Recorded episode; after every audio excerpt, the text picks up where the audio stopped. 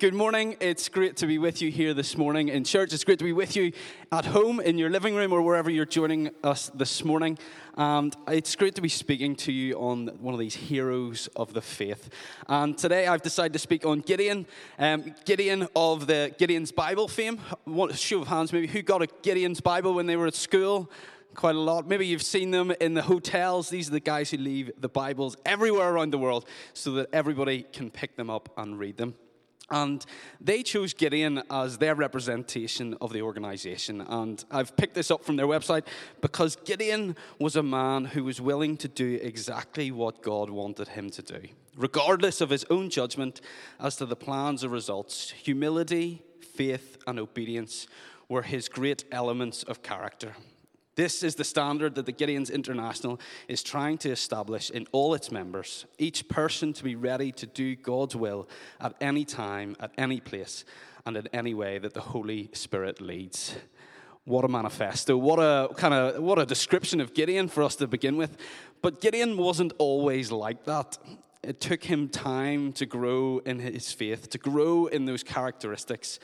And we're going to see that shortly as we dive into this passage together. And so this morning we are in Judges 6, 7, and 8. And can I encourage you, if you've got a Bible in front of you, if you've got our Bibles, they're on page 247, or get your phone out. And we're going to look at a few verses from chapter 6, and then we're going to get into the bulk of our passage at the end of 6 and chapter 7.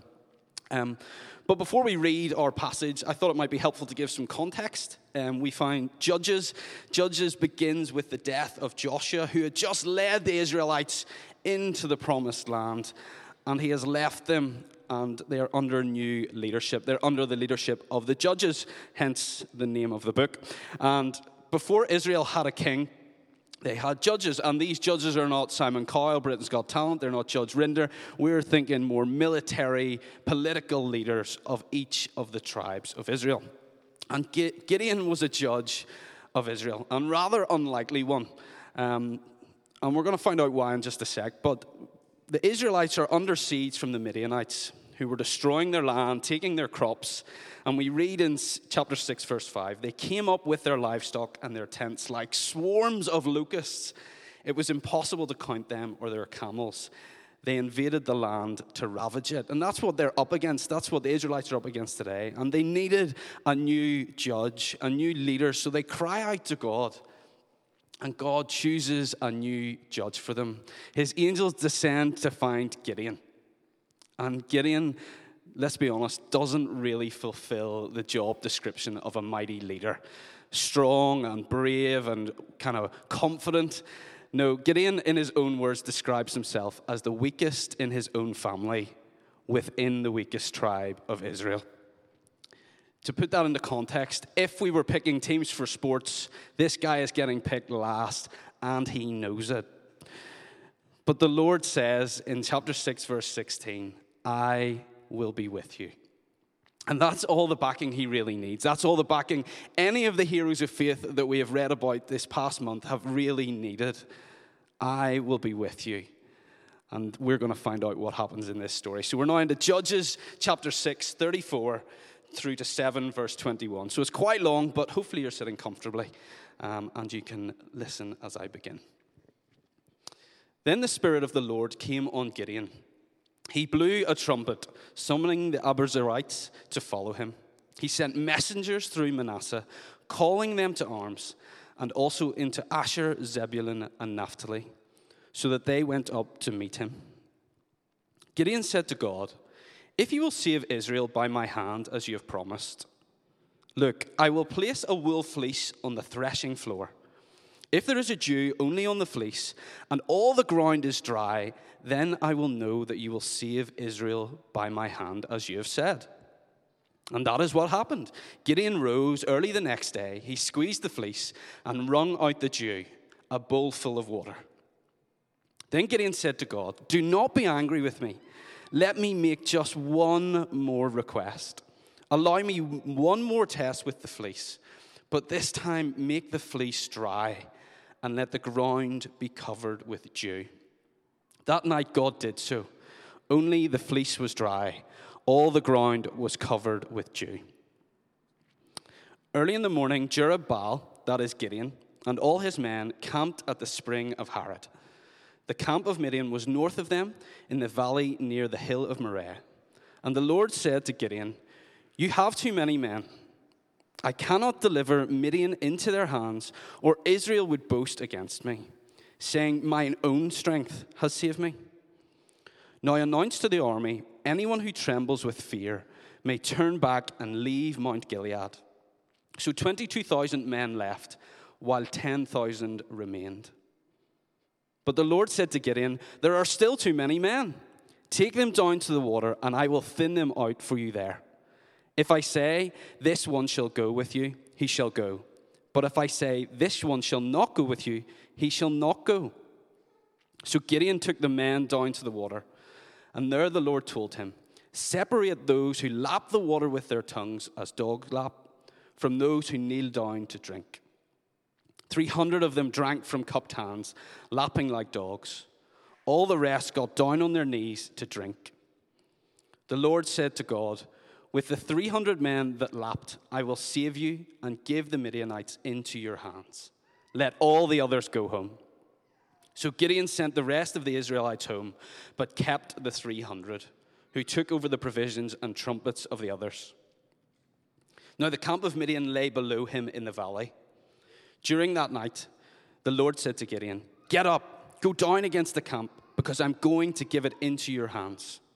If you're afraid to attack, go down to the camp with your servant Purah and listen to what they are saying. Afterward, you will be encouraged to attack the camp. So he and Purah, his servant, went down to the outposts of the camp. The Midianites, the Amalekites, and all the other eastern peoples had settled in the valley, thick as locusts. Their camels could no no, no more be counted than the sand on the seashore. And Gideon arrived just as a man was telling his friend a dream. I had a dream, he was saying. A round loaf of barley came tumbling into the Midianite camp. It struck the tent with such force that the tent overturned and collapsed. His friend responded, This can be nothing other than the sword of Gideon, son of Joash the Israelite. God has given the Midianites the whole camp into his hands. When Gideon heard the dream and its interpretation, he bowed down and worshipped.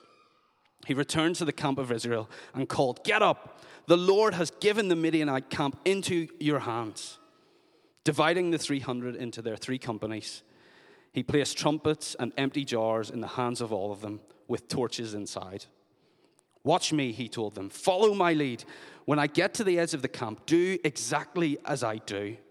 When I and all who are with me blow our trumpets, then from all around the camp blow yours and shout, For the Lord and for Gideon. Gideon and the hundred men with him reached the edge of the camp at the beginning of the middle watch, just after they had changed the guard. They blew their trumpets and broke the jars that were in their hands. And the three companies blew their trumpets and smashed the jars. Grasping the torches in their left, left hands and holding in their right hands the trumpets they were to blow, they shouted, A sword for the Lord and for Gideon. While each man held his position around the camp, all the Midianites ran, crying out as they fled. Well, guys, thank you for sticking with me through that long passage. But what an incredible story that we have today the story of Gideon and his faith. And how often have we seen it throughout the scriptures where God picks the unlikely character to be the hero?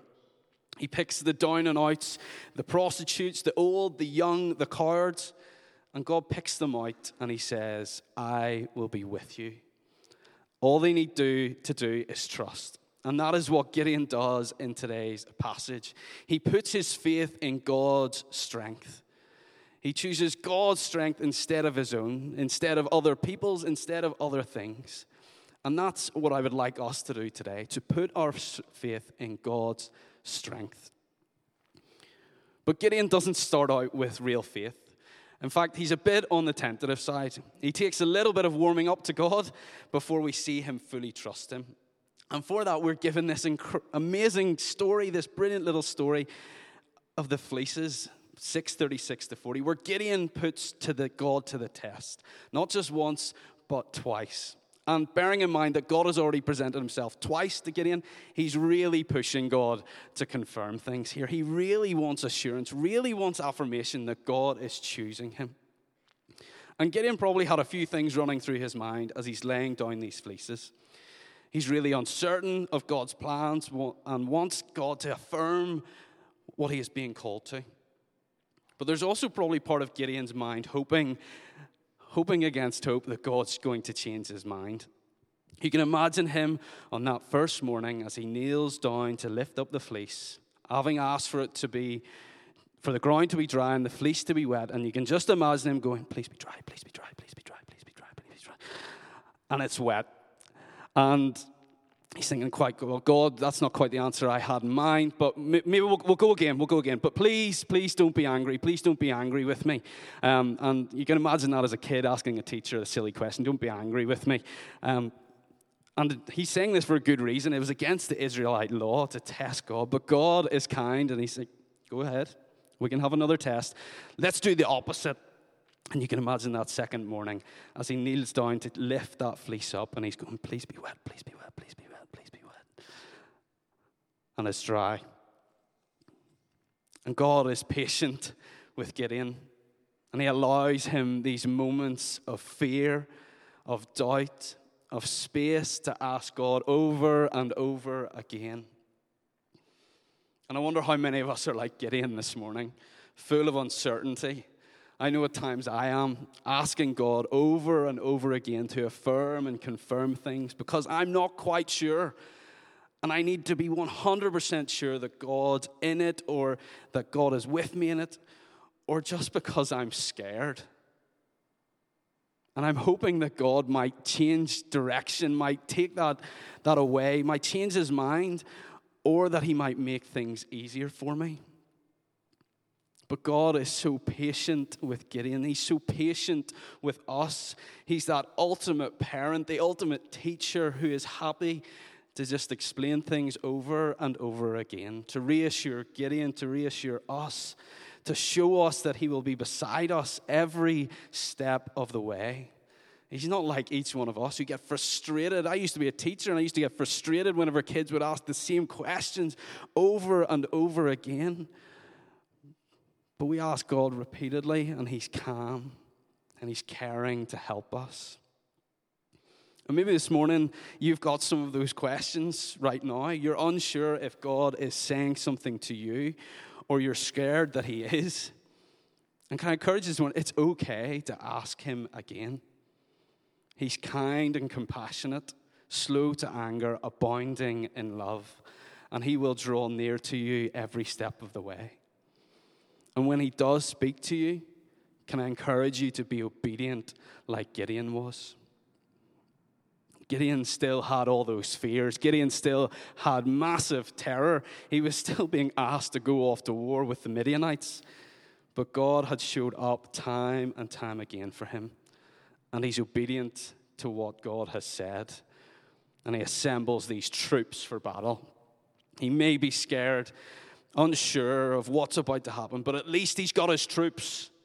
He's got his men to fight alongside him. He's got everything that he needs for, an, for a war. And then God goes, maybe not. And the Lord said to Gideon, chapter 7, verse 2, You have too many men. Gideon's probably going, Not quite what I had in mind, God, but we'll maybe go with it. I don't know about you, but I'm thinking if I'm going into battle, I'm thinking more men. I'm thinking more weapons, more shields, more armory, more artillery, more everything so that we're ready for this battle. And God says, nah, let's get rid of some of them. And God has a reason for this. His reason, and he's going to show Gideon, he's going to show the Israelites something, and he says to them, continue verse 2 I cannot deliver Midian into their hands, or Israel would boast against me that my own strength has saved me. God wanted to show them that it was in His strength, in His name and power that they had succeeded and not their own. And so Gideon is obedient and he follows God's command, verse 3. Anyone who trembles with fear may turn back and leave Mount Gilead. So 22,000 men left, while 10,000 remained. You can imagine Gideon thinking, saying, yeah, no, 10, 10, 10,000's okay. Uh, we, we, can, we, can, we can deal with that. We can, we, can, we can take the Midianites on with 10,000. We can do this. And God's thinking, mm, maybe not. Still too many. And then God divides them using one of the most peculiar methods you're ever likely to come across. Separate those who lap the water with their tongues as dog laps from those who kneel down to drink. Most teachers going around one, two, one, two, one, two, one, two, and God said, No, no, no, I've got something new. Let's, let's find a new way to separate people out. And I remember as a kid hearing this story, and before the explanation, I was thinking, if, I, if that was me, I'd have just been head straight in the water. I just want to get the water. I just want to drink. I want to fill myself up. We've been training. We've been preparing for war. I just want water. But no, that's not who God chose. God chose those who were attentive, those who knelt down by the water and lapped it up and they're left with 300. 300. Gideon's army has been cut to less than 1% of its original total. And they're fighting against an army who have just been described as being thick like locusts. Most commentators reckon that they were about 135,000 in number. So let's be honest. If we were to place a bet on this fight, I think we're probably siding with the Midianites. But God says, with the 300 men that lapped, I will save you and give the Midianites into your hands. Gideon is faithful. He trusts God against all his better judgments. He obedient to what God commands, stripping the army of their numbers and leaving them in a fight where they are outnumbered 1 to 450. How insecure would you feel going into that fight? How terrified would you be going into that fight? We hate that in life when our security is taken away from us. We hate feeling like we're not in control of life or not in control of situations. And how often do we do things in our own strength? Whether that's from the mundane, everyday little things or up to our spiritual lives. We love that feeling of security, that feeling that we can create for ourselves, spending time pursuing things and building up wealth and relationships, gathering assets and prosperity. And these aren't bad things in and of themselves. In fact, for the most part, they are really good. Some of them are part, essential parts of life. But we can often place too much value in, in them striving for them, thinking about them. I know I do. I think thinking if I had some more money, then everything, everything that I need would be I, w- I could get. Everything's available to me, or feeling like, or that getting FOMO, fear of missing out over what others are doing, or wanting to be seen in a certain way by certain people. In many ways, we we turn some of these good things into idols, idols of what we can do on our own. And idols aren't just things that we worship, they're not just statues or wooden or uh, stone figurines. But Tim Keller puts it what is an idol? It is anything more important to you than God. Anything that absorbs your heart and imagination more than God. Anything you seek to give you what only God can give.